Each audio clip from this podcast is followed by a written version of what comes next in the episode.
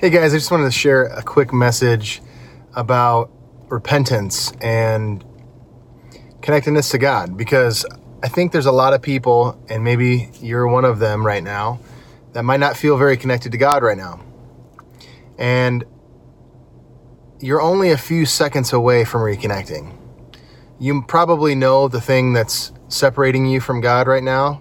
Maybe it's some sin in your life, something that you just recently did, or something that is getting in between your relationship with God. Right? And so the Bible says in 1 John 1 9 that if we confess our sin, he is faithful and just to forgive us and cleanse us from all unrighteousness. So either that's true or it's not. So either that's it.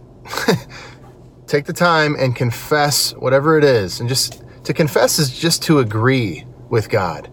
God, I I messed up. You're right, I'm wrong.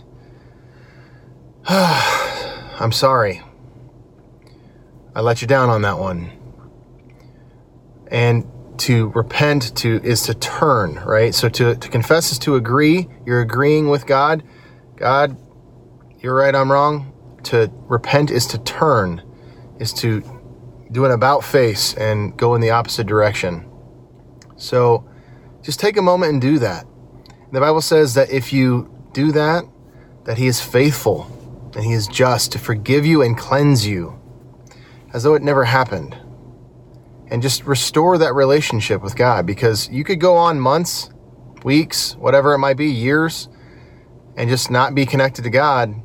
Or you could just stop what you're doing right now and just take some time and pray and reconnect with God and just give him give him your burdens and just confess whatever it is that you know is on your heart. So I just want to encourage you guys to do that. Hopefully this helps somebody. God bless you guys. See you in the next one.